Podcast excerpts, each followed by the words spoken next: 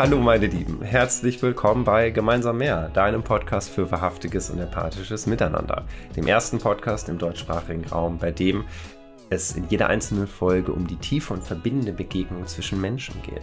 Hier wird vor allem gespürt und danach gesprochen. Stell dich also auf Entschleunigung ein. Im Schweigen passiert nämlich viel mehr als im Sprechen. Falls du gerade zuhörst, kann ich dir wärmstens empfehlen, auf meinem YouTube-Kanal vorbeizuschauen. Dort kannst du die folgende Begegnung in Ton und Bild erleben. Heute habe ich einen unglaublich kreativen Menschen zu Gast, Malte von Thiesenhausen. Mit ihm gehen wir zusammen der Frage nach, was ihn und mich persönlich hilft zum Visualisieren, welche Rolle Mut für uns spielt, wenn wir uns zeigen und resümieren anschließend über die gewonnenen Erkenntnisse.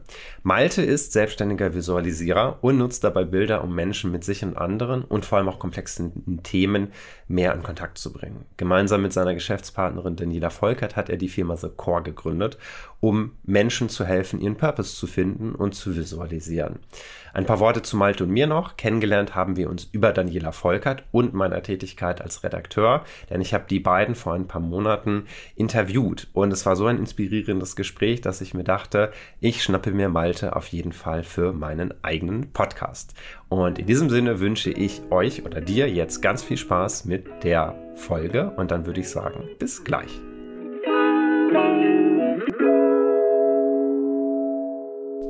Hallo Malte, schön, Hallo dass Andi, du da bist. Ja, äh, ich freue mich total, dass du mich eingeladen hast. Äh, fantastisch, zu Gast in deinem wunderbar ausgeleuchteten Living Room zu sein. Ich freue mich schon nachher, wenn du die Gitarre von der Wand holst. Dankeschön. Äh, und zum Lagerfeuer nochmal ein bisschen was klimperst. Ja, dafür müsste ich die Seiten erstmal reparieren. So, die ist okay, eher Deko. Okay, okay. Das alles genau. sehen wir beide, weil wir uns äh, auch hier live im Call sehen während wir das aufzeichnen. Genau. Ja, pass auf, lass uns doch mal direkt anfangen. Und zwar die erste Frage, die ich jedem meiner Gäste stelle, nämlich, wer bist du heutzutage eigentlich? Stell dich mal ein ganz klein bisschen vor. Ich möchte auch gleich noch ein bisschen darüber sprechen, mhm. wie wir uns kennengelernt haben, aber ich würde tatsächlich jetzt gerne erstmal dir die Plattform geben, mal von 2021 Malte von Thiesenhausen zu berichten. Ja, Malte von Thiesenhausen 2021 und da nehme ich jetzt mal äh, den Arbeitsmalte von Thiesenhausen, beziehungsweise den äh, Malte von Thiesenhausen, von dem es vielleicht interessant ist, dass er in einem Podcast sitzt und ein bisschen was erzählt. Äh, denn der Private, der ist natürlich äh, ein normaler Mensch wie alle anderen auch. Aber der Arbeitsmalte von Thiesenhausen, der ist ein Zeichner, ein Visualisierer. Das ist mein Job. Ich zeichne ähm, Bilder mit Menschen, ähm, während sie mit anderen Menschen kommunizieren. Das ist so ganz grob meine Beschreibung. Äh, ich könnte jetzt ein bisschen meinen Background mal ganz, ganz schnell zusammenfassen. Ähm, Psychologie abgebrochen, erfolgreich und dann Kommunikationsdesign zu Ende studiert, äh, erfolgreich und dann ähm, selbstständig gemacht als Illustrator. Mein erstes Projekt äh, war dann direkt ein, ähm, ein Manga, zwei Bände, Ninja hinter den Schatten. Und äh, dann äh, wurde es mir aber irgendwann zu langweilig, äh, immer nur Storyboards und so weiter, Illustratoren-Sachen zu zeichnen und immer nur zu Hause am Schreibtisch zu sitzen. Ich wollte auch gerne woanders sein und mit Leuten in Kontakt sein. So. Und ähm, habe mich dann irgendwie äh, äh, wiedergefunden in dieser Szene des Visualisierens. Graphic Recording ist so das Schlagwort, das Stichwort, das viele kennen. Also klassisches Setup. Da ist ein Raum mit 250 Leuten, eine Fachtagung, Jahrestagung und dann ist da einer mit einem großen Stück Papier dabei, anderthalb Meter hoch, drei, vier Meter lang und äh, zeichnet äh, mit, was da gerade gesprochen wird. Und äh, das im Prinzip äh, mache ich auch oder mache ich jetzt seit über zehn Jahren, habe dazu auch ein Buch geschrieben, dieses hier nämlich ad hoc visualisieren im Business Village Verlag. Und ähm, ja, äh, das äh, ist ein ganz interessantes Feld, dieses Visualisieren. Damit kann man eine Menge machen. So eine meiner Grundthesen, Visualisieren oder Visuals, Bilder sind Tool, um etwas damit zu tun, aber eben auch Sprache, um da mit Leuten äh, in Kontakt zu treten und Verständigungsebenen zu finden. Habe ich jetzt die Frage beantwortet? Auf jeden Fall habe ich ganz viel geredet. Und du hast mich reden lassen, Andi. Ich glaube schon, dass du sie beantwortet hast. Und was ich daran so spannend finde, ist, dass du jetzt am Anfang direkt diese Trennung gemacht hast zwischen dem Arbeitsmalte und dem ja. privaten Malte. Und ich bin gespannt, ob wir in dieser Folge das ein ganz klein bisschen wieder mehr verbinden können. Weil im Endeffekt sind wir doch eigentlich nur ein Mensch. Und natürlich ist es gut einzuteilen, jetzt bin ich am Arbeiten, hier bin ich privat. Aber wir sind ja auch bei der Arbeit immer noch wir selbst. Und das, was wir auf der Arbeit tun, hat ja auch was damit zu tun, wenn wir privat sind. Und da möchte ich gerne mit dir diese Stunde oder diese Podcast-Folge zusammen auch entdecken. Ja, was gibt es da für eine Gemeinsamkeit? Ja, unbedingt. Da finden wir bestimmt viele Gemeinsamkeiten, denn genauso würde ich es ja auch sehen. Ähm, als Visualisierer ist es immer so, dass man, ähm, dass man auch Grenzen ziehen muss. Man muss Linien ziehen, um ein Bild zu zeichnen.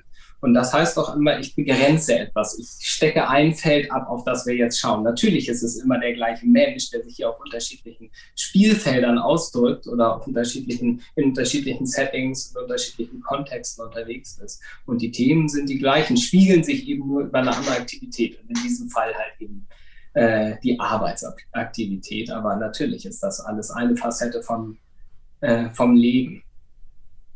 Also bestimmt kommt was durch. Mal sehen, genau. was du so aus mir rauskriegst.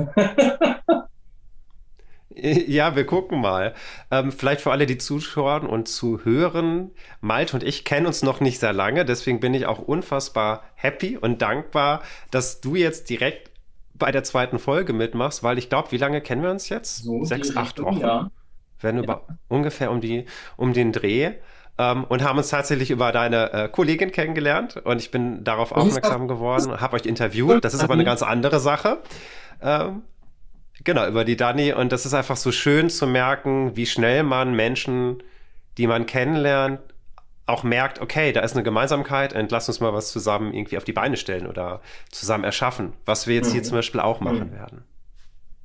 Genau.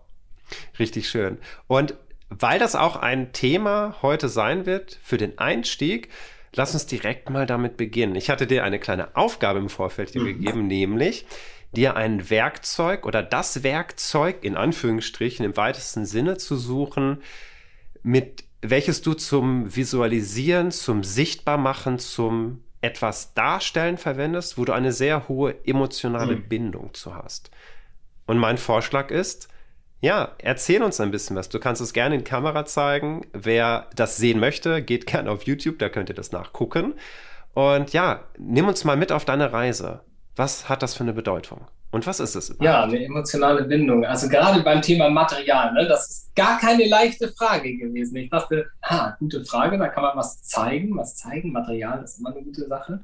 Ähm, aber es gibt ja so vieles. Ich halte mal direkt was in die Kamera rein. Das ist nämlich mein mobiler, äh, mein mobiles Homeoffice. Äh, ich habe natürlich auch mein iPad, aber äh, ich brauche auch meine Kramkiste. Und so habe ich mir nämlich meine, meine mobile Box gebaut. Siehst du, alles schön DIY, mehrfach verwendet. Das ist eine Mandarinenkiste.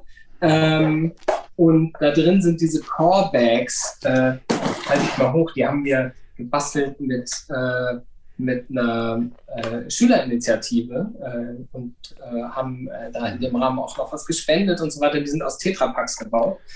Und so sieht man, äh, mhm. habe ich selbst organisiert hier auf jeden Fall immer jede Menge Kram dabei. Das sind alles meine liebsten Werkzeuge. Ja. Schön, schön. Ja, ähm, wie immer, in Anführungsstrichen ist erst die zweite Folge, aber stelle ich auch noch mal einen mhm. kleinen Gegenstand vor. Und ich habe leider geschummelt, es mhm. sind bei mir leider zwei, weil oh, ich mich nicht mal, besser aber. entscheiden konnte. Und würde auch ja, gerne mit etwas anfangen, was so ein bisschen in deine Richtung geht. Allerdings ist meine emotionale Bindung ein bisschen anders. Und das war das Spannende. Ich habe absichtlich nicht dazu gesagt, was für eine emotionale mhm. Bindung das sein soll. Und wir gucken mal. Das hier müsste man in etwa ja, sehen können. Ja. Das ist ein Stift und er ist ziemlich bunt und auf dem Stift steht drauf ah. Guatemala. Und dieser Stift ist jetzt 16 Jahre alt oder vor 16 Jahren habe ich den bekommen. Und das Spannende ist, ich benutze den gar nicht mehr zum Visualisieren oder zum Sichtbarmachen, weil der ist einge, also die Tinte ist schon lange eingetrocknet. Ich habe den, glaube ich, ein Jahr lang verwendet und dann nicht mehr. Aber er hat bei mir einen ganz festen Platz in der Wohnung. Und der Grund ist, glaube ich, dass das hier für mich definitiv mhm. für sichtbar machen steht, aber nicht im Sinne von Schreiben, mhm. sondern die Geschichte, die da eigentlich hintersteckt, ist, dass 2005 der mhm. Weltjugendtag in Deutschland gewesen ist, wo über eine Million Menschen aus der ganzen Welt, junge Heranwachsende, junge Erwachsene, äh, gemeinsam in Deutschland ähm, ja die katholische Kirche als Feiertag mhm. quasi gefeiert haben. Und ich bin in einem Dorf groß geworden, für die, die mich ein bisschen mehr kennen. Und bin dort dann quasi per Zufall an Menschen aus Guatemala gekommen, die nämlich dann für eine Woche bei uns im Dorf waren durch diese Aktion. Und ich habe da Menschen kennengelernt, die so einen Lebensspirit hatten, so eine Lebensfröhlichkeit, eine Leichtigkeit, eine, eine so eine mhm. warme Herzlichkeit, die ich vorher irgendwie nicht erlebt habe. Ja, ich will jetzt nicht, dass ich will jetzt nicht irgendwie Dorfleben schlecht reden, aber es war einfach ein starker Kontrast. Ja, ey, so was hatte ich vorher einfach nicht erlebt. Da kommen Menschen dran, die kennen einen nicht. Ne, und umarmen einen direkt und tanzen. Und da ist auch meine große Leidenschaft äh, Salsa-Tanzen entstanden, genau dort. Ich habe mich unsterblich in eine Dame, eine, eine, Frau aus Guatemala verliebt und ich habe von ihr unter anderem diesen Stift geschenkt mhm. bekommen. Und für mich damals war der Prozess gewesen, ich habe mich dort auf einmal anders mhm. gesehen. Dieser Stift steht dafür, dass ein Erlebnis mich mhm. sichtbar hat machen werden lassen. Und ich war vorher nicht richtig sichtbar. Und diese, dieser Moment hat alles verändert. Ich habe das Studium gewechselt, ich habe Lehramt angefangen, ich bin von zu Hause ausgezogen, ich bin nach Paderborn zum Studieren und ich habe mein ganzes Leben auf den Kopf gestellt weil ich auf einmal gemerkt habe, ich habe da eine Seite von mir gesehen, die ich vorher mhm. irgendwo insgeheim wusste, mhm. dass es sie gibt, aber durch diese Aktion kam sie eigentlich mhm. erst wirklich zum Vorschein. Und deswegen hat dieser, ich habe diesen Stift auch, glaube ich, mehrere Jahre lang gar nicht mehr gewusst, dass ich ihn noch habe. Mhm. Er war in Vergessenheit geraten und ich habe ihn vor einer Weile wiederentdeckt und ich habe gemerkt, ja, der ist immer, ja. noch, mir immer noch ans Herz gewachsen.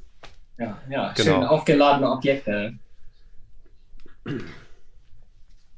Genau. Und ich glaube, das finde ich so schön daran, wenn man, wenn man Gegenständen eine Bedeutung auch zuweisen kann, also sie eine Geschichte haben und nicht nur bloß ein Gegenstand ist, den man halt austauschen kann, mal ebenso ja, durch was ja, anderes. Ja, ja, das Kostbare ist natürlich nicht der Gegenstand, sondern, äh, sondern die Erinnerung, die Verbindung damit, das Resonanzerlebnis, das genau. du damals gehabt hast, das dich äh, ja, entflammt hat, entfacht hat, das dich motiviert hat, angestachelt hat, was zu tun, wie im äh, Rilke-Gedicht. Ich muss mein Leben ändern.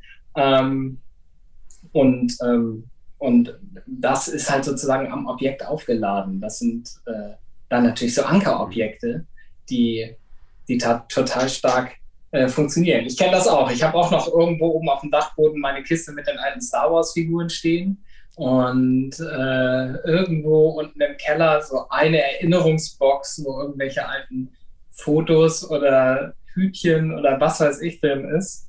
So, aber diese Sachen haben natürlich eine Geschichte. Ja, das ist äh, spannend. So, cool. Letztendlich, mhm. so funktionieren ja. Assoziationen. Um jetzt mal noch eine weitere Möglichkeit aufzumachen, das Gespräch von deiner Seite aus weiterzuführen.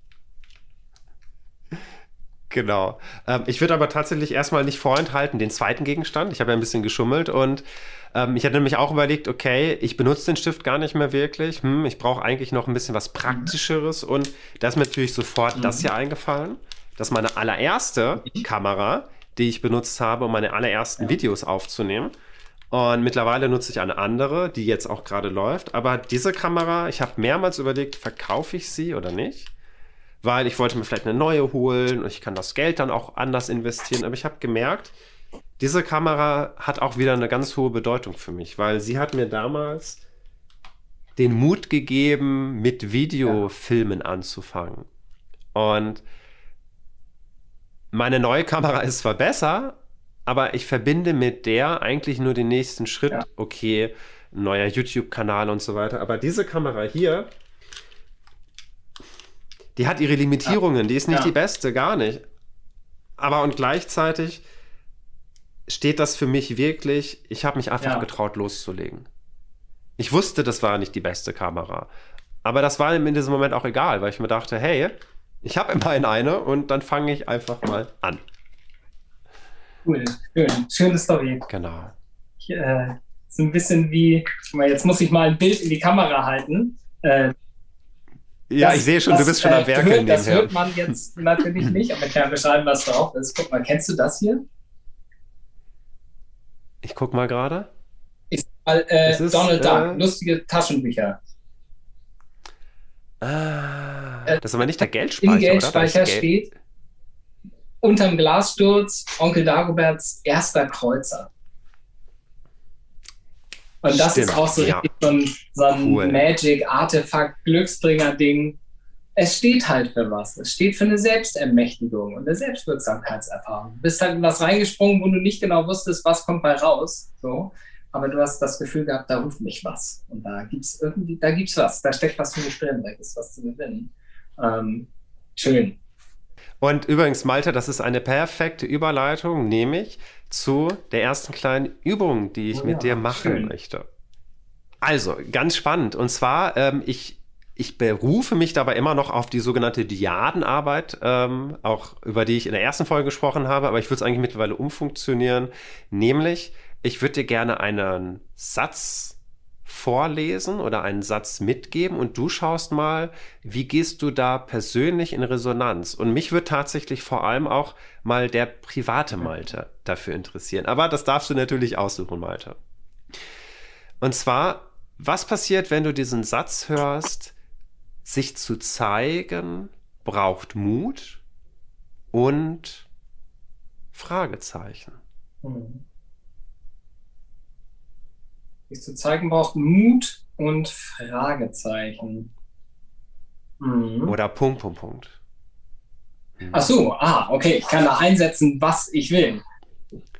Ich hätte jetzt, ich hätte, genau, hätte jetzt du schaust erstmal. Fragezeichen ist sozusagen genau. das zweite Wort als äh, ja, äh, Platzhalter für das Ungewisse oder das Unplanbare. Würde nämlich, finde ich, ganz gut passen. Sich zu zeigen braucht äh, ganz bestimmt Mut, ja, weil äh, ich nämlich äh, in was rein muss, was ein Fragezeichen ist oder was etwas Unklares ist oder etwas Ungewisses ist. Ich weiß nämlich nicht, was passiert, was zurückkommt.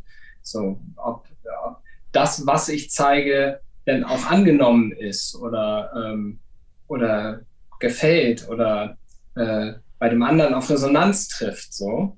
Ähm, und was dann passiert, was dabei rauskommt. So, wann immer ich kommuniziere und damit auch mich zeige, äh, ist es ein Spiel mit dem Ungewissen. Und je mehr ich mich zeige, desto ähm, ungewisser wird es. Denn ich kann natürlich sehr, sehr kontrolliert in äh, Gespräche reingehen, äh, nach einem Leitfaden oder nach einer Checkliste oder einfach auch nach gesellschaftlichen Normen, nach gewissen Konventionen und so weiter.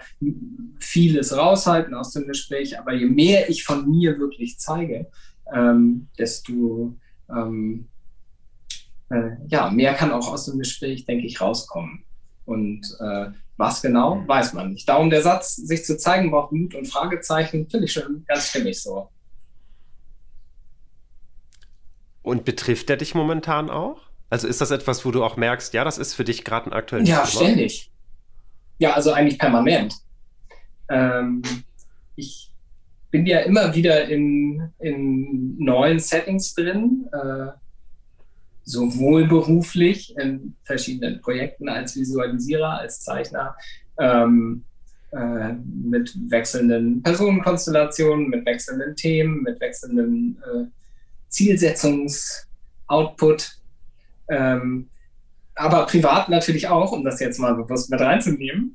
Ähm, Nein, auch da passiert natürlich ganz viel. Die Kinder werden größer und ähm, Beziehungen entwickeln sich, Beziehungen entwickeln sich äh, bei Freundschaften, bei äh, Familie, äh, den eigenen Eltern, äh, Eltern von Freunden und so weiter und so weiter. Da ist es natürlich auch so, dass sich immer wieder neue Dinge zeigen und dass sich immer wieder was verändert.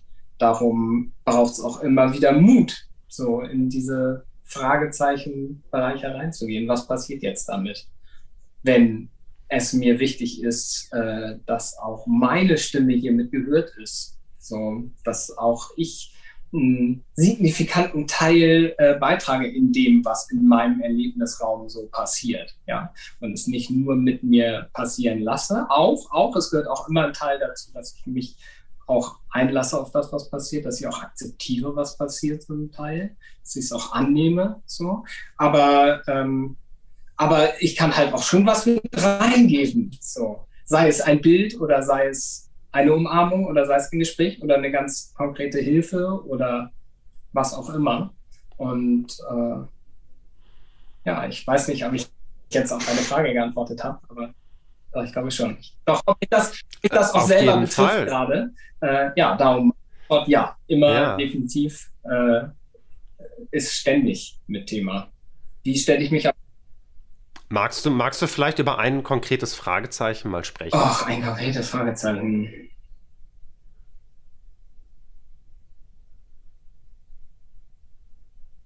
Ach, ich kann total banal anfangen. Das ist äh, etwas, was wir heute im Gespräch ge äh, gemerkt haben, gelernt haben. Äh, meine Technik war nicht gut vorbereitet und eigentlich ist das ja gar kein Problem. Ich äh, bräuchte mir nur ein paar neue Sachen anschaffen, Amazon hat offen und wenn ich irgendwie Einzelhandel unterstützen will, kann ich es immer noch irgendwie mir hier zum örtlichen äh, Mediamarkt oder sonst was liefern lassen, da abholen und so weiter. Das ist erreichbar. So, gar kein Problem. Ähm, ich muss noch irgendwie ein, zwei Programme nochmal updaten, mich da nochmal ein bisschen einlesen ähm, und ein bisschen äh, rumprobieren und dann äh, habe ich das Setup, das ich tatsächlich auch brauche. In drei, vier Wochen äh, habe ich zum Beispiel Schullesungen oder jetzt, wenn das ausgestaltet wird, ist das wahrscheinlich schon vorbei. Aber ich mache immer eine Woche im Jahr äh, Lesungen in äh, Zürcher Schulklassen. Und das steht bald wieder an. Und jetzt unter Corona-Zeiten natürlich alles digital, da muss ich mich ein bisschen darauf einstellen. Also ist auch ein gewisser Druck da. Äh, aber ich kann mich nicht entscheiden, was ich nehmen soll. Und ähm, das hört sich jetzt vielleicht nicht wie Mut an, aber auch da, es ist so ein bisschen, so, ich lasse mich jetzt auf was Neues ein, da muss äh, was entschieden werden, welche Kamera nehme ich, welches Headset nehme ich, äh, für welches Programm entscheide ich mich. Das sind ja ganz häufig so kleine, ganz kleine Entscheidungen, einfach nur zu sagen, da ziehe ich einen Strich, so, da mache ich es konkret, da ziehe ich halt mit einem schwarzen Marker über weißes Papier und definiere was. So, treffe eine Entscheidung. Es ist jetzt das und nicht etwas anderes. Ähm, und äh, das hat man ja ständig, jeden Tag. Mut ist da vielleicht ein bisschen äh, hochgegriffen bei so einem Thema, aber, äh, aber trotzdem so Sachen umsetzen, Sachen durchdringen, Sachen umsetzen, das hat man ständig, habe ich auf jeden Fall ständig. Hm. Ich finde das eigentlich total spannend. Natürlich darf man da über Mut sprechen. Ich würde es vielleicht sogar mal umdrehen und andersrum fragen. Wenn es Mut braucht, also wenn es für dich jetzt Mut braucht, dir zu überlegen, was kaufst du genau, dich da festzulegen, dann scheint das ja bestimmte Gründe im Hintergrund zu geben, die dir das erstmal schmackhaft wollen, dich nicht festzulegen. Wie sieht es denn da bei dir aus? Also, was steckt da mhm. vielleicht auch hinter? Wo merkst du, was, was, was macht es dir da schwer zu sagen, ich bestelle jetzt was bei Amazon? Ähm, wenn du jetzt tatsächlich tiefer in dieses Beispiel reingehst, so, ich weiß gar nicht, ob das bei mir so eine Befürchtung ist, dass ich mich fürs Richtige entscheide. Äh, ich muss Geld ausgeben und äh, will nicht zu viel ausgeben. Und ähm, habe jetzt tatsächlich gerade auf eine, auf eine Überweisung gewartet, weswegen ich noch gewartet hatte und so weiter und so weiter. Und dann muss man ein bisschen Zeit haben, um sich noch einzustellen. Man muss ein bisschen durchgucken. Ähm, und dann, wenn es da ist, aufbauen, sich darauf eingrooven und so weiter. Das ist einfach so ein bisschen Zeit, die man investieren muss. Wahrscheinlich ist es bei mir am ehesten das. Gebe ich, äh, gebe ich sozusagen äh, äh, oder bin ich auch offen äh, dafür, mich dann auch zeitlich darauf einzustellen. So nicht nur der Erwerb, sondern äh, ja, mich dessen auch anzunehmen, dafür zu öffnen, das vielleicht dann zu Objekten zu machen, die irgendwann so wertvoll sind wie der Stift, den du vorhin reingehalten hast, oder die Kamera. Das war übrigens ein Gedanke, der mir jetzt, als du angefangen hast, über das, äh, das Beispiel zu erklären, die, direkt auch schon im Kopf war. Nämlich, in einer Gesellschaft, wo wir so viel konsumieren und mhm. einfach kaufen und sich dann vielleicht zu überlegen, Weil wenn ich mir das jetzt kaufe, ich will das ja, das soll ja auch nicht irgendwo in der Ecke einfach Nee. nur liegen bleiben. Und dann, dann finde ich, hat das eine ganz andere Tragweite auf einmal. Dann ist es nicht mal eben so der Klick auf Amazon, sondern dann steckt auf einmal viel, viel mehr dahinter. Ja, ja, aber das ist natürlich mit Arbeit verbunden. Ja, natürlich. Klar. Und das ist ja auch in Ordnung so. Und wenn man gerade die Zeit dafür nicht hat, dann ist das gerade so. Und wenn es dann Menschen gibt, die sagen, ja, das ist doch ganz einfach, bestell einfach was bei Amazon, ja, die haben vielleicht gerade eine andere Sichtweise auf das Ganze. Ja. Ja, ja, genau. Darum bei mir ist es bestimmt kein Mut, dass ich das jetzt nicht bestellt, äh, bestellt habe, sondern ich habe einfach die Zeit noch nicht genommen. So ist es wahrscheinlich in Wahrheit. Ähm, aber auch das ist ja so, sich öffnen dafür, Zeiträume öffnen dafür, das zu machen, was einem wichtig ist. Und manchmal muss man da halt dann auch einfach mit dem inneren Schweinehund oder über eine Schwelle sprengen und sagen, so, jetzt nehme ich mir die Zeit und jetzt mache ich es. Oder fass mir ein Herz oder ähm, hol mir Hilfe oder ähm, oder äh, weiß nicht, hol mir Rat oder so, wo auch immer ich gerade mein Defizit habe. Ist ja nicht nur Zeit, was uns manchmal scheinbar fehlt, sondern äh, gibt ja viele andere Dinge. Hm. Hm. Du hattest gerade davon gesprochen, fangen wir mit einem banalen Beispiel an. Das klang so, als würdest du jetzt noch mit einem nicht banalen Äh, Beispiel ja, ich habe das so ein bisschen wollen. gesagt, das so? um das ähm, so zu verdecken, dass mir jetzt gerade kein ganz, ganz äh, großes Thema einfällt. Ähm, aber vielleicht, wenn du die Frage nochmal anders stellst, vielleicht kann ich dann noch mal was anderes sagen. Ja, vielleicht auch erstmal vorweg. Das Spannende ist ja, wir haben immer oft so das Gefühl, wir müssten jetzt das große Beispiel äh, sagen, damit sich das lohnt, damit die Zuschauer und Zuhörer auch was von dieser Folge haben. Und vielleicht, wir haben ja gerade bei dem ersten Beispiel schon gesehen, da steckt eigentlich viel mehr hinter, als man am Anfang vielleicht glaubt. Und ich mir gerade frage, könnte das auch zum Beispiel ein Aspekt davon sein, sich zu zeigen? Ich kenne das selber bei mir, wenn ich nach der nächsten YouTube-Video-Idee gucke. Da muss das was Großes sein, weil ich kann ja nicht mit was Kleinem einfach los, weil wie sollen denn die Leute darauf reagieren? Ich muss doch was, ich muss doch Schau bieten, ich muss doch was Großes bieten. Ich mich gerade so ein bisschen frage, ist das vielleicht auch schon das Thema, sich zu zeigen mit, mit den kleinen Dingen? Ja, ich, ach, ich weiß gar nicht, ob es klein sein muss oder groß. Das, äh, mh, du beziehst das Ganze jetzt so ein bisschen auf, oder wir beziehen das jetzt so ein bisschen auf, wie zeige ich mich zum Beispiel in Social Media. Ne? Äh, oder ganz allgemein. Kann, Ja. kann beides sein. Ich bin, ich bin mittlerweile so ein Fan, gar nicht mehr das so zu trennen, zu sagen, bei Social Media macht man das so, bei dem, weil ich glaube manchmal, das sind so Grundthemen, die wir sowieso mitschleppen. Und in Social Media würde ich sagen, ist es einfacher, dass sie sich zeigen, weil Social Media so schnelllebig ist und so viel. Jeder postet irgendwie das Schönste von sich, aber ich glaube, das ist ein Grundthema, was wir auch in unserem normalen Alltag wahrscheinlich haben. Also letztendlich, ich bin natürlich total dabei, dass sich im Prinzip alles jederzeit immer auch in den kleinsten Dingen zeigt.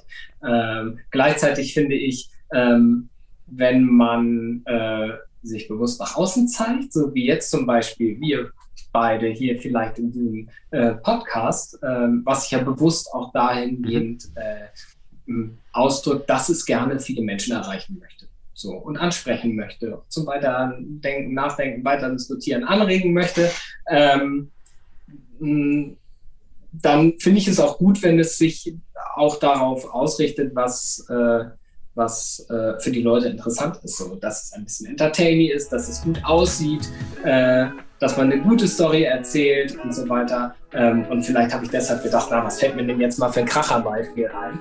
Ähm, aber äh, in Wirklichkeit äh, zeigt es sich ja immer alles, überall, auch an den kleinen Dingen. Und das natürlich gerade auch im, ja, gerade auch im Privaten, ne? Egal bei was, egal welche Tätigkeit. Ich denke, ähm, äh, ja, viel so ähm, aus, aus der Zen-Ecke und so weiter geht ja sehr dahin. Ich habe ein ganz tolles Buch oben stehen, irgendwie äh, Zen 24-7. Ich habe vergessen, wie äh, der Name des Autors ist. Äh, aber da geht es eben um Bewusstsein beim äh, Einkaufstüten hochtragen und, äh, und beim auf dem Klo sitzen und den Schrank abstauben oder was man halt so die ganze Zeit tut nebenbei her, damit das Leben funktioniert. Und ey, nein, natürlich steckt auch da der Mensch drin. Und äh, das Leben drin. Ist halt dann wieder nur eine andere Oberfläche. Hm. Und ich kann mir vorstellen, viele äh, kennen theoretisch dieses Konzept von, ja, man soll alles bewusster machen. Das klingt dann erstmal so auf den ersten Blick, ja, ich kann natürlich beim Brotschmieren mich jetzt auf das Messer konzentrieren, aber wenn wir ehrlich sind, na komm. Und dann denke ich mir, ja, der Punkt ist aber ja eigentlich ein anderer. Und ich finde, das hast du gerade schon so schön angesprochen, nämlich da steht ja auch sowas wie eine Wertschätzung hinter. Die Wertschätzung vielleicht einmal von den kleinen Dingen an sich, aber vor allem von das, was man den ganzen Tag auch tut. Und das nicht so zu bagatellisieren. Hm. Wie du jetzt zum Beispiel der am Überlegen warst, welches tolle Beispiel könntest du jetzt für diese ja. Folge nehmen? Und dabei ist jedes Beispiel, was du sagen könntest, ein gutes Beispiel, weil es ist ja dein ja. Beispiel. Ja. Denn hier, hier im Podcast geht es nicht um die Themen an sich, sondern es geht um die Menschen. Es geht um dich und es geht um mich. Ja. Und ich finde, dass sich das eigentlich gerade ganz gut zeigen kann. Ja. Ja, finde ich auch. Ja. Da vielleicht mal eine ganz spannende, hätte ich noch eine spannende Frage. Du bist ja durch deinen Beruf auch sehr daran gewöhnt oder daran gewöhnt, vor Leuten zu stehen, dich zu präsentieren, das Ganze zu machen, ähm, zu visualisieren, viel darüber zu sprechen. Merkst du manchmal, dass du dir so bestimmte Geschichten, bestimmte Sätze so oft schon gesagt hast, durch die Kommunikation mit anderen, dass sich das so ein bisschen wie so ein Selbstläufer manchmal anfühlt da drückt jemand auf den Knopf und du kannst halt dann über Visualisierung sprechen, über dieses und jenes. Und die Frage dabei dann ist, inwieweit merkst du, dass du dann wirklich gerade noch wirklich da bist? Oder als würde quasi wie so ein, wie so ein Knopf angemacht werden, der, der quasi ja. der berufliche Malte wird ja. jetzt wieder abgefragt. Also das ist natürlich total so. Ne? Völlig. Äh, klar habe ich bestimmte Satzbausteine und auch nicht ganz zufällig ähm, sondern ich habe im Gegenteil eher äh, relativ früh versucht, auch mir bewusst zu machen, was ich da sage. So. Ähm, für mich war eigentlich damals, als ich äh, dieses äh, Visualisierungsbuch geschrieben habe, ähm, das so richtig wie ja einmal äh, Festplatte abspeichern, einmal neu booten, einmal äh, klarziehen, was sind so auf dieser Ebene, auf der Arbeitsebene, äh, die Aussagen, die ich für richtig halte in Bezug auf meine Arbeit. Wie sehe ich mich in meiner Rolle und wie sehe ich meine Arbeit äh, äh, in der Wirkung? Ähm, und äh, ja, ich glaube, da habe ich so einmal alle meine, meine Satzbausteine so zusammengestellt. Ähm, und ich finde das in Ordnung, so äh, auch sowas zu haben. Wenn das nicht bedeutet, dass du dich da total drin verkrustest, sondern ich glaube, auch da gibt es bestimmte Zyklen, ähm, dass du dich selber veränderst, dass Settings, in denen du arbeitest, sich verändern, in denen Ansichten sich weiterentwickeln, äh, in denen du mit verschiedenen oder anderen Leuten zu tun hast. Und äh, ich merke schon auch, wie irgendwie manchmal äh, neue Satzbausteine ähm, äh, hoppla, wie hinter mal neue Satzbausteine so sich äh, langsam heranbilden und häufiger gebraucht werden ähm, und so ein bisschen äh, sich äh, ins äh, Mittelfristgedächtnis äh, verpflanzen und dann manchmal auch wieder gehen und äh, nicht mehr erzählt werden. Ähm, ich glaube, kennt jeder auch wenn man irgendwie gerade zwei Wochen äh, Traumurlaub gehabt hat und nach Hause kommt und allen davon erzählen muss, wie toll das war da am Strand oder da auf der Trekkingtour und beim Rafting und oder was auch immer man gemacht hat, vielleicht zwei Wochen Schweigeretreat oder wie auch immer und dann muss man hinterher ganz viel davon erzählen. Ähm, aber auch das ebbt ja dann so ein bisschen wieder ab. Man merkt aber so, wie man die wichtigsten Dinge sich highlightet, die am meisten wiederholt, quasi die, äh, die gesprochene Dia-Show. Ähm, aber ich glaube, das ist ein gesunder Prozess des, äh, des Verdauens und auch Einordnens von Erlebnissen äh, zu so, ja, auch Kernerinnerungen, einer eigenen Storyline, die wir uns erzählen. Und Vers Versuch, durch ja, den Strich zu ziehen, die Linie zu ziehen des, äh, der eigenen Storyline, äh, um auch was zu umreißen, um auch eine, eine sinnvolle Geschichte zu ziehen. Ähm, drum, äh, ich finde das schon okay mit den Satzbausteinen.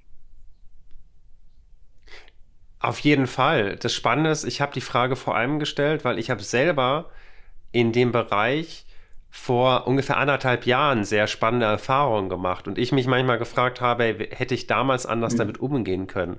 Weil ich bin zum Beispiel damals mhm. mehr ins Extrem reingerutscht. Ich habe, als ich angefangen habe, mich mit gewaltfreier mhm. Kommunikation auseinanderzusetzen, angefangen, meine gesamte Sprache, meinen ganzen Ausdruck komplett mhm. umzuändern und versucht, diese Sprache mhm. zu sprechen. Obwohl aus mhm. heutiger Sicht weiß ich, gewaltfreie Kommunikation oder in kurz GFK da geht es nicht darum, bestimmte Worte zu verwenden, sondern da geht es darum, eine bestimmte Haltung zu haben.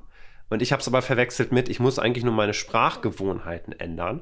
Und dann habe ich angefangen, mich auf ganz bestimmte Art und Weise immer auszudrücken. Und dann irgendwann haben mir alle gesagt, Andi, kannst du mal bitte aufhören mit diesem Übungszeugs? Ich möchte, ich möchte den richtigen Andi wieder haben. Und ich habe damals sehr um meine eigene Authentizität kämpfen müssen. Ich habe die eigentlich verloren. Ja. Ich habe die überdeckt mit, ja. mit Floskeln.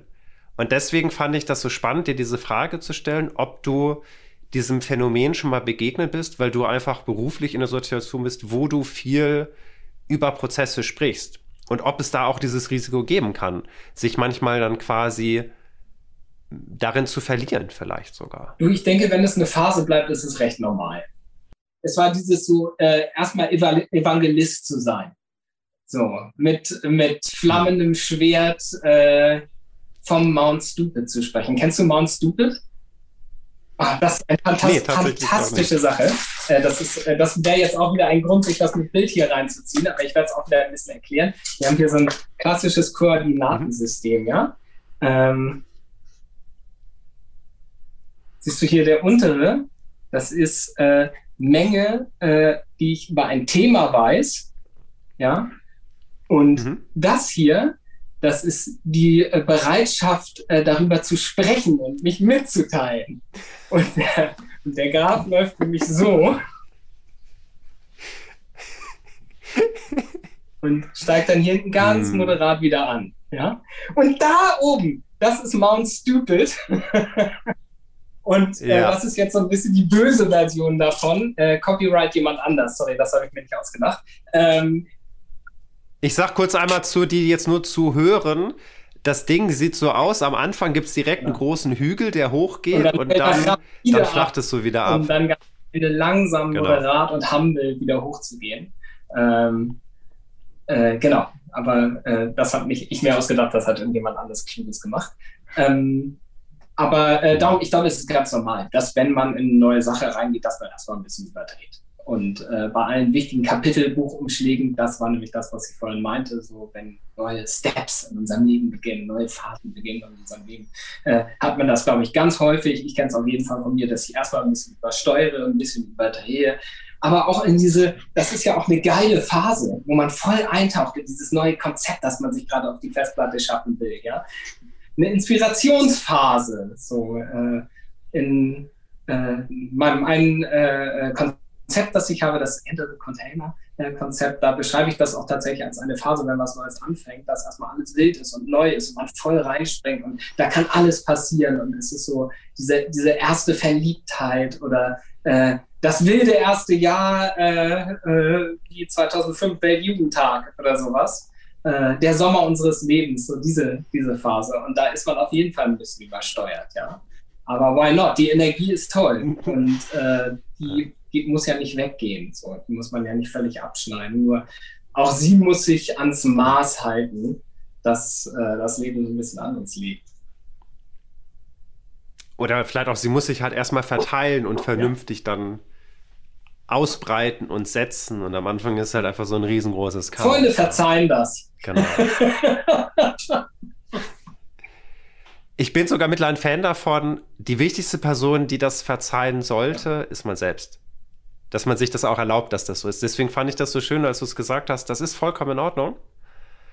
Ähm, ja. Das gehört auch dazu. Ja. Man darf aber Punkt. keinen Sauerdein, der sagt, Fertig. Alter, das ziehe ich mich nicht rein, wie du gerade drauf bist. Also, mhm. wenn du magst, in drei Jahren melde ich wieder, aber das gebe ich mir gerade nicht. Das darf man auch keinem übel nehmen. Nein, und das kann auch manchmal, bei mir zum Beispiel war das ja. so, das war ein Weckruf. Ich habe nämlich, ich habe das nicht richtig gemerkt. Ich habe mich darin nämlich tatsächlich ein bisschen verloren und ich brauchte dann Freunde, die mal auf nettere Art als auch mal einfach direkte Art, weil sie gemerkt haben, ich äh, wache sonst nicht auf, einfach mal gesagt haben, hey Andi, mhm. ich mache mir irgendwie Sorgen oder bist du dir sicher, dass du diesen Weg gehen willst? Und dann habe ich irgendwann gemerkt, okay. Und da würde ich tatsächlich jetzt gerne zum nächsten ja. Abschnitt der Folge gehen, wo wir noch mal ein bisschen auf der Metaebene über das sprechen, was sich jetzt so gezeigt hat in mhm. unseren Gesprächen. Und mir spontan sind tatsächlich mehrere Aspekte oder Themen gekommen, worüber ich mit dir gerne nochmal sprechen Ich bin schon gespannt. Es gibt ja so diesen Spruch, weise Menschen erkennt man immer daran, dass sie niemals sagen würden, dass sie weise genau. sind. Und da denke ich mir, das passt so gut, wenn du wirklich in etwas angekommen bist, thematisch, aber vielleicht auch einfach so von deiner inneren Ausrichtung. Dann würde ich mich nämlich eigentlich fragen, woher kommt eigentlich so dieser Drang, darüber erzählen zu mhm. wollen? Das kann, glaube ich, ganz viele Gründe haben. Natürlich das eine, man brennt dafür, man mhm. möchte es erzählen. Und manchmal denke ich mir, könnte das vielleicht auch sein, das ist wie so ein, ich probiere mal im Außen aus mhm. und zu gucken, wie dockt das eigentlich mhm. an. So ein bisschen dieses Auslotsen. Wo bin ich denn eigentlich gerade? Ich habe jetzt was gelernt und jetzt gucke ich mal, ist das kompatibel ja. mit der Welt, mit dem, was andere ja. denken. Ja, genau. Ja, auf jeden Fall ein Wunsch nach Verbindung. Nehmen wir schon auf? Äh, ja, wir nehmen schon wieder auf. ja, alles gut. das lassen wir auch drin in der Folge. Auch einfach so weiterlaufen können, ist, ist äh, äh, ganz anregend. Äh, ja, also auf jeden Fall dieser Undock-Moment, dass ich Kontakt will zu dem, der dem anderen. Äh, äh, letztendlich äh, kann ich auch Kontakt aufnehmen zu, zu Dingen, zu Tätigkeiten, zu Natur. Ähm, oder eben zu Gruppen, zu Menschen, zu Einzelnen, zu Tieren. Ähm, und es äh, geht garantiert irgendwie um diesen, um diesen äh, Kontakt. Ob ich eine Brücke baue äh, und zu dem anderen auf die Plattform will, dann verliere ich bestimmt einen äh, Teil Authentizität ab einem gewissen Punkt. Äh, oder ob ich gerne möchte, dass alle auf meine Plattform kommen, in mein Erlebnisfeld und äh, in mein Narrativ. So. Das kann dann auch äh, in der schlimmsten Form mal ein bisschen direktiv wirken. Ähm, aber spannend ist natürlich da, wenn irgendwas Neues dabei entsteht. Ne? Also wenn es wirklich nicht nur ein Gezerre ist, sondern man irgendwie ja, eine neue Zelle bindet oder eine Verbindung. Vielleicht ist eine Brücke da wirklich ein schönes Bild. Weil es ist was zwischen den beiden Ufern, ja, was entsteht, weil beide da sind, aber was eben nicht als solches innewohnt sondern was sich halt sinnvollerweise, logischerweise ableitet aus dem Kontakt. So. Und ich glaube, das sind, äh, hm. das sind schöne Momente und das sind schöne äh, synaptische Verbindungen, die dabei geknüpft werden und äh, ja, auch soziale Verbindungen, was gar nicht heißen muss, dass sie jetzt immer und immer und immer bestehen müssen, aber die wirken ein und lenken und geben Richtung, führen den schwarzen, dicken, fetten Strich des Lebens vielleicht äh, in eine bisschen andere Richtung oder geben irgendwo einen Zacken irgendwo rein oder vielleicht auch mal einen Tintenklecks oder so. Aber hm. Jetzt natürlich spannende Frage, wo bekommt man den Bauplan von der Brücke her? Ja, ja man muss ja mal so ein bisschen aufpassen ähm, bei Metaphern. Metaphern sind eine ganz tolle Sache, aber wenn sie irgendwann äh, nicht mehr mhm. funktionieren, dann muss man auch wie von der Brücke springen und sie dann auch loslassen. Äh, darum, wir können mal gucken, ob wir das in der Brückenmetapher noch hinbekommen. Was genau meinst du mit der Frage? Wie kriegen wir den Bauplan?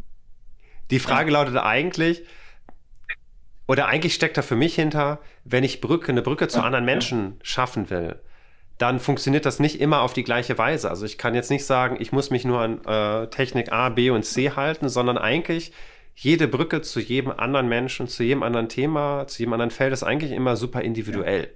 Ja, ja. ja. Würde ich jetzt zum Beispiel sagen. Und das heißt zum Beispiel auch, da steckt wieder das Thema drin, das ist Arbeit. Also das, das kostet, ja. das, das kostet Aufwand. Das geht nicht mal eben so mit dem, mit dem Fingerschnipsen. Nein, du musst schon was mit reingeben. So. Genau. Genau. Nee, ich glaube, das äh, hast du gut gesagt. Dass so dieser, dieser Moment äh, des, äh, des Zusammenfindens. Klar, es gibt auch, es gibt ja auch Regeln, es gibt ja auch Spielregeln, es gibt ja auch äh, Spielpläne dafür, wie bestimmte Kontakte funktionieren. Ne? Ähm, und ich sag mal so, alles, was, alles von Philosophie bis Soziologie hat sich ja auch weitlich und macht sich weitlich Gedanken darüber, wie sind denn so diese Regeln, nach denen wir spielen und funktionieren und äh, fühlen und denken und uns verbinden. Ähm, und äh, wo gibt es da Gemeinsamkeiten oder Abläufe? Und die gibt es natürlich schon. Und zumindest sind sie vielfach formuliert worden. Ähm, aber dennoch ist das ja nur sozusagen die Logos-Seite, die verstandesmäßige, erfassensmäßige Seite davon, wie geht's. Nur weil ich äh, weiß, wie Mensch ärgerlich nicht äh, funktioniert, heißt das noch lange nicht, dass ich brilliere äh, menschlich, emotional, wenn äh, mein äh, Figürchen zwei Schritte vom äh, Ziel rausgeschmissen wird. Ja, da ist halt da, wo es wirklich passiert. So und ähm, und dann sind die Regeln wichtig, aber äh, gar nicht mehr das, worum es wirklich geht. Und so ist es äh, und so ist es äh, vielleicht auch bei menschlichen Kontakten. Äh, also klar. Vor allem, wenn die anderen sich nicht an die Regeln vom äh, Mensch ärger dich nicht halten und auf ja. einmal mit ihrer Spielfigur anders ziehen, ja. als man sich vorher ja. abgesprochen hatte. Ja, ja. Ja, so starre Reglements wie im Mensch ärger dich Spiel haben wir in Gesellschaften natürlich zum Glück nicht. Und das es sind genau. lernende Systeme, die entwickeln sich weiter, die atmen, die wachsen, die bleiben nicht so. Das handeln wir permanent miteinander neu aus. Äh, und äh, in jedem, ja, in jedem neuen Konstrukt, in jeder neuen Konstellation, in der ich mich bewege, äh, gelten etwas andere Regeln und so. Das ist soziales Schach, wie Precht das so schön sagt oder so schön nennt. Ähm, ja, aber, äh, aber klar, Regeln und ein bisschen Spielregeln gibt es schon.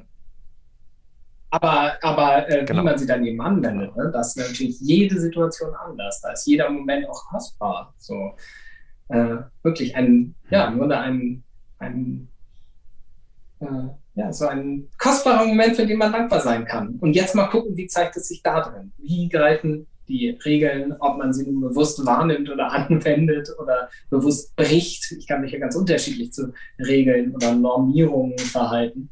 Ähm, äh, ja, so, äh, wie wende ich die jetzt an? Was macht diese Situation damit? Und das ist sicher das Unverfügbare. Das ist das, wo du vielleicht nachgefragt hast, als du nach dem Brückenbauplan gefragt hast. Wo kriegen wir denn jetzt die Brücke her? Mhm. Äh, der Bauplan äh, sein, setzen wir jetzt mal voraus, äh, dass äh, die Menschen hier auf beiden Seiten des Ufers äh, schon äh, wissen, dass es Brücken gibt und wie die ge ungefähr gebaut werden. Aber wie genau diese gebaut werden muss, ist natürlich dann Unwägbarkeit des Flusses. Wie ist der Untergrund? Wie weit sind die beiden äh, Ufer voneinander entfernt? Welche Stelle suchen wir, um zu queren? Ja? finden das beide Seiten gut oder nicht? Ähm, ist das eine Brücke für Fußgänger, für schwer Lastzüge ähm, und so weiter und so weiter. Da kann man jetzt natürlich sich ganz viel Gedanken drüber machen, mehrere Brücken bauen und so weiter. Also wie sie genau beide. Oder man kann es um, man kann sogar umdrehen. Ja, man ja. kann sogar umdrehen und sagen, ja, das bevor ich. ja, entweder das oder ich überlege mir nicht vorher, wie die Brücke hm. gebaut werden soll, sondern ich lege den ersten, keine Ahnung, Träger vor mich und laufe mhm. einen Schritt weiter und dann überlege ich mir, wie die Brücke mhm. weitergehen soll. Mhm. Das spielt der Moment, wo ich das Brücken, die Brückenmetapher, glaube ich, verlassen würde. Denn äh, das wird ja. statisch zum Teil ganz schwierig. Es gibt eine wunderbare Peter Lustig-Löwenzahn-Folge, wo er versucht, über den Fluss zu kommen ja. und macht das im Grunde genau so. Und das ist abenteuerlich. Aber äh, diese Planbarkeit, diese scheinbare Planbarkeit. Ich habe einen Plan, ich habe die Regeln verstanden. Ich bin Logos-mäßig top aufgestellt. Ich weiß, wie es geht, weil ich habe ja auch Erfahrung und so. Ähm, das mhm. äh, ist zwar, denke ich, sehr, sehr, sehr, sehr wichtig, ohne braucht man gar nicht erst anzufangen, aber äh, die Offenheit oder die Kreativität, mich dann eben auch darauf einzustellen, was es jetzt braucht. Das ist sicher äh, eher der Normalzustand. Bin, denke ich, meistens in, mhm. und mit ich meine ich jetzt der Mensch, ist sicher die meiste Zeit in Situationen, wo, äh, wo eigentlich potenziell ganz viel unterschiedliche Dinge passieren könnten nimmt man halt nicht immer so wahr, weil man sich ja. äh, energiesparende äh, äh, äh, Automatismen gebaut hat. Ähm, aber die helfen natürlich auch. Richtig. Manchmal, manchmal nicht, manchmal schon. Und ich glaube, das Spannende ist, solange man das im Hinterkopf hat, dass man auch oft einfach, um Energie zu sparen, Dinge automatisch macht, ist das ja schon mal die halbe Miete. Genau. Und ich zum Beispiel bin ursprünglich ausgebildeter Philosophielehrer mhm. am Gymnasium und ich habe eine Weile im Studium wirklich gedacht, ich muss nur Kant gut genug ja. verstehen, dann verstehe ich, wie das Leben läuft und dann weiß ich, wie ich mich verhalten ja, stimmt muss. Ja auch. Und ich habe da wirklich dran, ich habe da wirklich dran geglaubt und heutzutage würde ich dem ein bisschen entspannter. ja, ja, du sagst schon, es stimmt ja auch. Und heutzutage würde ich sagen, hm, ich glaube, es gibt noch, wie du es schon gesagt hast, es gibt die Seite vom Verstand und dann gibt es noch eine Seite, die kriegen wir gar nicht so richtig in Worte gefasst, aber die hat auch ganz viel. Und vielleicht ist das eine wunderbare ja. Überleitung, nämlich zum Abschluss von dieser schönen Folge. Nämlich diese Balance zu schaffen zwischen, wir unterhalten uns über Konstrukte, über Ideen und dann sind wir gleichzeitig wieder mhm. im Hier und Jetzt und gucken, Mhm. mal was passiert und dann, dann entfaltet sich da auch immer wieder eine Magie und es braucht ja. irgendwie beides. Quasi nur im Moment zu gucken, was könnte sein, dann falle ich runter, weil ich habe vergessen, wie eine Brücke geht. Aber sich quasi an der Brücke festzuhalten und die muss genauso gebaut werden und dann verpasse ich aber, dass eigentlich mir das Material zwischendurch ausgegangen ist und ich auf Holz umsteigen muss. Keine Ahnung, irgendwas in der Richtung diese Balance, kann ich mir vorstellen, könnte ja, ganz sinnvoll ja, sein. Das glaube ich auch. Und da sind wir im Grunde dann wieder bei dem, wo wir angefangen haben, bei den drei Akteuren, die es beim Visualisieren braucht. Äh, aber im Grunde ist es nämlich genau das. Ich habe immer die äußere Welt und ich habe immer den einzelnen Akteur, den ich erlebe, den Visualisierer. Ich und das andere. Und es trifft aufeinander. Und wenn es aufeinander trifft, ergeben sich Dinge, entstehen Dinge, entstehen Strukturen, entstehen Ideologien, entstehen äh, äh, handgetöpferte Schalen oder äh, Visuals oder Podcasts oder so, aber es entstehen Objekte, über die wir miteinander kommunizieren. Und genau das ist für mich halt dieser schwarze Strich sozusagen, den wir hier übereinander ziehen. Also wenn ich mhm. mit, äh, mit Welt, mit anderem in Beziehung trete, äh, dann erzeugt das einen Bierraum und der erzeugt Dinge und Strukturen und Gedanken und viele schöne Logoi, um es mit Platon zu sagen. Und, ähm, und das ist toll, das ist Spaß. Aber schön ist es halt da, wo wir in der Schnittmenge sind und wo daraus was entsteht. Das, worum es geht, das, worum es im Kern geht, das, was im, im Möglichkeitsraum steckt, zwischen dieser Begegnung, zwischen dem Ich und dem anderen, zwischen dem Einzelnen und der Welt. So und äh, ja, ich glaube, das ist das, worum es geht. Und das äh, macht Spaß. Jeden Tag, immer wieder und braucht immer wieder ein bisschen Mut. Und vielleicht haben wir auch sowas hingekriegt mit dieser wunderschönen Aufnahme, diesem tollen Gespräch. Genau. Und ich würde vorschlagen, wir überlassen diese Entscheidung tatsächlich allen, die zuschauen und zuhören. Mhm. Denn ich freue mich natürlich, wenn du zuhörst, auf der Plattform eine kleine Rezension dazulassen, vielleicht die Sterne hochzusetzen, wie auch immer das gerade da geht, wo du bist. Und wenn du natürlich merkst, hey, das klang toll, worüber die, wir beiden gesprochen haben, aber ich würde es eigentlich gerne sehen, dann kannst du immer gerne auf meinen YouTube-Kanal kommen. Dort gibt es das Ganze nochmal in Video und Bild, in Ton. Und da freue ich mich natürlich über ein Gefällt mir und ein, über ein Abonnement meines Kanals. Und dann würde ich erstmal sagen, wir sehen uns in der nächsten Folge wieder. Und Malte hält gerade einen wunderbaren Stern nochmal hoch. Malte, vielen, vielen Dank, dass du dir A, die Zeit genommen hast und B, den Mut genommen hast, mit mir hier zusammen zu gucken, in welche Richtung das Ganze geht. Ja, ich Und da ein schönes, ein schönes Gespräch. Ja, und jetzt ist wirklich eben auch nur die Frage, hat sich was verändert? Hat sich was getan? Gehen wir anders raus als im Gespräch, als wir reingegangen sind? Denn äh, man hat es ja sicher an ein paar Stellen durchscheinen hören. Ich stehe total auf den Hartmut Rosa und äh, äh, seine Soziologie bzw. Philosophie. Und mhm. da gehört eben zu diesen Resonanzmomenten, über die wir ja im Prinzip die ganze Zeit gesprochen haben, eben auch immer dieser Veränderungsfaktor. Ist man hinterher anders, hat sich was getan. Und auch das kann ja was ganz Kleines sein. Und ich glaube, ich habe hier auf jeden Fall gute Sachen mit rausgenommen. Und wenn es nur die Metapher mit dem Stra schwarzen Lebensstrich ist oder mit dem schwarzen Entwicklungsstrich. Darum, ich danke dir total, Andi. Hat mega Spaß gemacht mit dir äh, zu quatschen. Und äh, ja, ich bin schon gespannt, mir das auch noch anzuhören auf dem äh, auf der Plattform meiner Wahl. Richtig, genau. Und da würde ich sagen, in diesem Sinne, bis zur nächsten Folge und passt gut auf euch auf. Macht's gut. Ciao, Tschüss, danke, Malte. Andi. Ciao, ganz vielen Dank.